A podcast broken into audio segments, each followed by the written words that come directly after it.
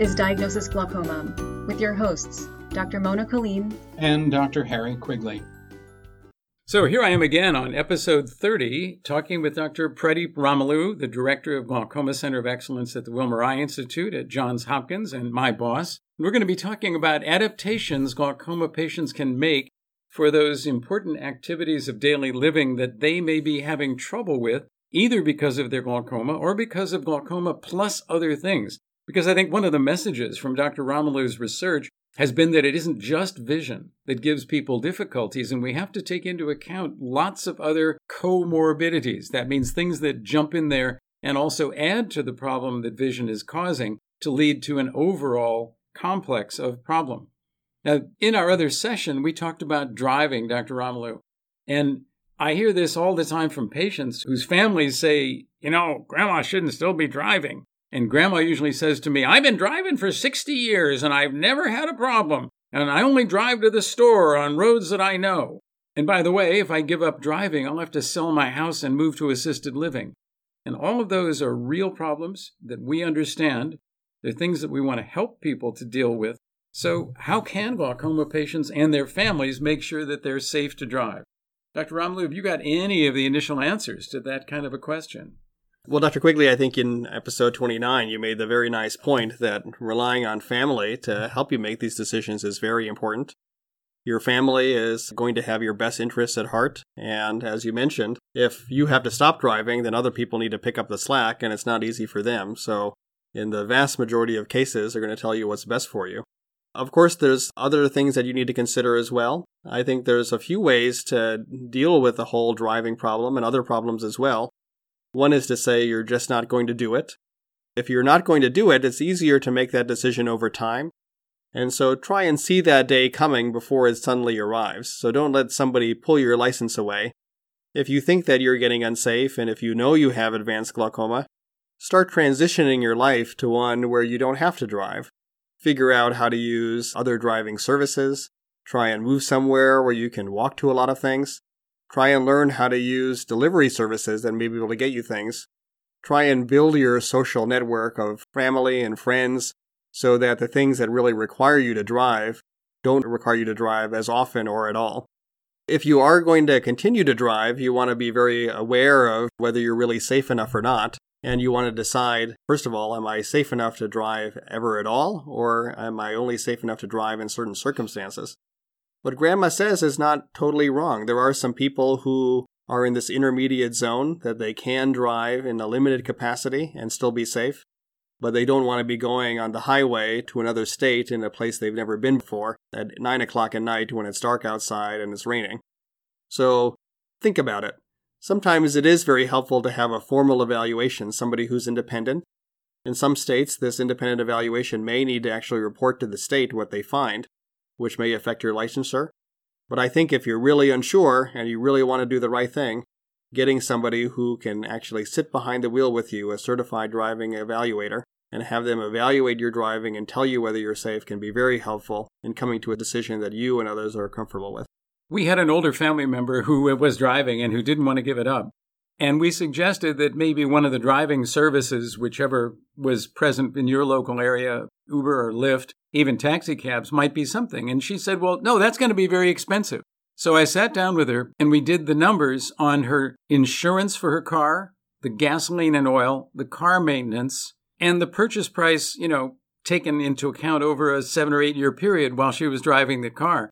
And it turned out she could take two or three trips a week on Uber and it was cheaper than having her car. And she'd be safe and air conditioned and sitting in the back listening to her iPad or whatever she was doing. So I'm afraid it didn't convince her, but at least I think that's something that people should consider. That might be a reasonable way to go. Now, are there assisting devices or even how about self driving cars? Have you had any patients who are actually using a self driving car, Dr. Ramulu? I, I don't have any, and I don't know that it's legal where we live to have a fully self driving car. But there certainly are cars that are being made now, often unfortunately on the more expensive end, which help you out quite a bit, which tell you whether it's safe to turn into a lane, give you a camera to show you what's behind you, to tell you whether you're when you're backing out that that a car is coming by and you need to be aware of it. But we understand that some of the older cars and the cars that you might already have don't already have this, and that some of the models of cars don't have it either. There are other practical things that you can do. I think that you can get these mirrors that go onto your rearview mirror, which give you a much broader field of view and allow you to see things that you wouldn't be able to see otherwise. And so if you have physical limitations as well and you have trouble turning your head, this is one way of getting around that. This is also true for the rearview mirror. There are inserts into that rearview mirror which allow you to see more broadly and give you a broader field of view. You are going to have to be aware that you want to maybe look around a little bit more than you normally would as well. So sometimes people understand that if they scan the environment more, that they can pick up things that they wouldn't have seen. So you don't just simply look straight ahead. You have to scan and look around some more. You have to be careful though, because if you're scanning around constantly all the time, you might actually end up missing what's right in front of you. And there's some very nice videos that people have produced about people with glaucoma who are always looking around and then end up almost hitting something which is right in front of them. Yeah, I bought a car just this last year, and the first thing I noticed was it was beeping at me all the time. If I look to the side, it yells at me with a beep and says, Keep your eyes on the road. If I change lanes without signaling, it beeps at me. And twice now this year, it has automatically slammed on the brakes when it thought I was about to hit somebody who had stopped in front of me. And I have to admit, one of those times I might have hit that person if the mm. car hadn't hit the brakes for me. And my son said, Well, dad, why don't you turn all that stuff off? You know, you can go in your settings and just turn it all off. And I'm thinking, maybe I'll just leave it on there because I actually don't mind the help. So it's not a self driving car, but it's a additional instructing car. I have to admit, I have one patient who is using a car that largely drives itself, and he's someone who would not qualify to drive. But it's a physician who wants to go to and from work, and he goes during the 10 to 3 o'clock daytime period when it's not rush hour. He's never on an expressway, and as far as he's concerned, that's a safe thing for him. But as Dr. Ramulu mentioned, it's not presently legal. We tell patients who are in this situation, I know you want to keep driving. But imagine that you got in your car, you backed down your driveway and ran over one of your grandchildren because you didn't see them. There's no feeling on earth that would make that better, and you have to consider what the stakes are, as well as the odds that something bad's going to happen. Well, a second subject we talked about in the last podcast was falling. And we heard that falling is extraordinarily common I mean, I was amazed at the frequency of falls that you got people to record and how severe some of them were. Yes. So after about three years, the majority of the people who we had in our study had fallen. So it was over 60%. And the number who had had an injury from a fall was about 40%. So this is something that's happening in the background all the time. And in fact, Dr. Quigley, I'm sure you see people come into your clinic with a splint or a cast and I would say probably 80% of those times, they actually have that because they had a fall. And so you can see them all the time. And I'm sure many of you who are on this call or on this podcast would have had one yourself. So there are, fortunately, a lot of things that you can do to try and reduce this. The first is simply being aware of falls. I think just simply knowing that you're at a higher risk helps us change our behavior and maybe take a little extra time and a little extra caution to make sure that when we start moving around that we know where we're going and that we're safe in doing so. I think there's often a lot of stigma to some of the things that really help people with fall, especially those of us who have physical limitations or more advanced visual field damage. And unfortunately, that's the case, but I wish it weren't so. But there's really no shame to be had in using a cane a white cane if you really have very severe disease and you need that to kind of use your senses to know what's coming up. Or to use a, uh, a simple cane or a walker because your balance isn't good and you have physical limitations that might be compounding whatever visual problems you have. Or just simply because you lack the physical strength to kind of keep yourself upright on a consistent basis. So I would implore all of you to not have an embarrassment about it as we get older. All of us are going to have some sort of disability at some point or the other. So it's happening to everybody, and don't be ashamed. I think that the patients who I see who've had a fall finally start using a cane. But I don't think it's the usually even the first fall. I think it's the second one or the third one. And the difficulty here is that one of those falls could be the hip fracture. Breaking your hip and having to have it either repaired or going through the self healing that goes on in those of us who are elderly is a very, very big change in your lifestyle. And your friends don't mind if you're using a cane. Probably many of your friends are also using canes. And certainly a walker or the rolling kind of bicycle with the little basket in the front of it is a great way to get around your home environment. Because as Dr. Ramulu mentioned in episode 29, the home environment is where more falls happen than anywhere else. But in the outside world, if you start to fall, the way in which you stop the fall is using your leg and back muscles. And therein is the reason why physical strength is very important. And Dr. Ramulu, didn't you guys study physical strength and that sort of thing as part of your overall frailty work? It is. And certainly frailty is more common in people who have visual impairment. And I think part of it may be the deconditioning that happens because people who have vision loss become less physically active. And so that's one of the big challenges with falls is that it's not simply the fall which is a problem, but it's the physical activity restriction that happens either before or even after the fall. And so being able to avoid falling is something which is very important for allowing you to continue to lead an active and healthy lifestyle, which maintains your muscle mass and your strength. So it isn't just poor vision, and it's awareness, it's muscle strength, it's balance. Boy, do I hear a lot from patients about having difficulty with their balance. In fact, at one point, we thought that I heard so much about that that balance and glaucoma must be somehow related to each other in terms of causation, that they probably have the same cause. Because why would so many people have both the vision problem and the balance problem? Well, it turned out when we studied people's balance ability who didn't have glaucoma and people who had glaucoma and studied their balance ability, we found that they weren't related to each other, which were both very common. So if 5% of people have one and 5% of people have the other, 5% times 5% is a lot of people, even though it's not something that's actually causally related.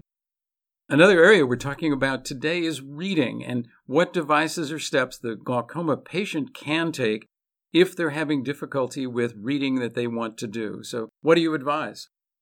I think with reading, especially if you're going to read traditional material such as a book or a newspaper, it's all about the lighting. So, and this is actually somewhat true for falls as well. A lot of falls that are preventable, especially those falls in the home, is really a lot about the lighting.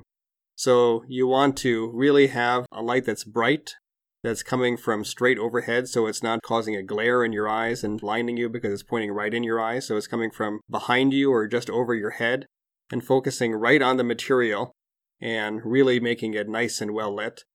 And it's amazing how much easier it is to read for all of us when we have that proper lighting. Things really do stand out, and the contrast of that text really makes it a lot easier to see. So I would really encourage that both for reading and for falling. I think that a lot of times when the lighting is poor, we don't see the step clearly or we don't see that obstacle on the ground that we can trip over. And so we notice that a lot of falls happen in areas such as the bedroom or the bathroom, and I suspect that a lot of them happen when people have to go to the bathroom at night or when they're moving around in the dark because they don't want to wake up their spouse and they trip over something. So Make sure your lighting is good. At night, when you're by your bedside, have a flashlight. Be able to access the light bulbs from everywhere. And if you're reading, by all means, have a spotlight, a special type of light that goes right above your head that focuses right on the page. Now, beyond visual reading of standard books, we have a couple of things. We'll talk about maybe computer devices, but just auditorily listening to things, listening like podcasts, like you're doing today, or our book, glaucoma, what every patient should know, has now been recorded. Dr. Kaleem and I each read uh, alternate chapters of that book, and fairly shortly that's going to be on diagnosisglaucoma.com as a free service that you can hear the book if reading it is difficult for you, if your vision is so poor that you can't read standard print. But Dr. Ramulu, do you have patients who go to see our low vision service, and what kinds of things do they get there that might help them? I think this is where our vision rehabilitation experts are really helpful to our patients. I think they have probably the most expertise in helping people read. And they do this by a number of techniques. You know, some of it is what I just told you, like kind of helping people understand the type of lighting that you need. Sometimes there's also simple commercial changes that you can make. So if you have a computer using techniques such as ZoomText, If you have a Kindle, being able to switch what we call the polarity of the text. So, in other words, instead of reading a black letter on a white page, to read a white letter on a black page can be quite helpful, although sometimes you don't really know how to make that happen. And so, it is often helpful to go to an expert who can show you how to do this on a number of different devices in ways that you might not be able to figure out yourself. And I think sometimes if your vision is down far enough, it is necessary to make things bigger. And so they'll show you lots of different types of magnifiers that'll allow you to see the text large enough that it allows you to read them, either just reading a little bit of things in the grocery store, or if you're sitting down to really read a book. We read in so many different contexts that sometimes there's not one solution for everything. And so we have to understand that just to fix our reading, we might need three or four solutions for reading a book versus reading a computer versus reading at the grocery store versus reading street signs, each of these may need a different adaptation. There certainly are a lot of things that have happened in these technological computer assisted devices. When my Aunt Millie, who had macular degeneration, she didn't have glaucoma, but until she was 104, she was using her home computer assisted device. Now, she had bought it 15 years ago when it cost, I think it cost her $10,000. Those devices are now down in the hundreds. And a simple camera that can be put on a large screen of a computer can do an awful lot to make something visible, to help you to see what you're doing, to sign your checks if you still do checks, or to help your family help you to move to doing all of this stuff that we do at the bank, for example, by doing it on an iPhone like device or on an iPad. So technology changes, and if you've been to the low vision service three years ago, but you haven't been back since, I'll bet anything they've got some new toys that would be helpful to you that really might make your life a whole lot easier. Now, I know in another episode, it was episode 22, Pradeep, Tom Johnson talked about the future of stem cell work. We might talk a little bit about what's going on right now in artificial vision or some of the goggles things that are going on. First and most importantly, do you actually have any of those that are ready for prime time that patients are actually using in your practice? We don't. And Dr. Johnson and others here at Johns Hopkins and other universities are doing active research to give our patients a better future and some uh, restorative therapies that uh, will allow them their vision to be better.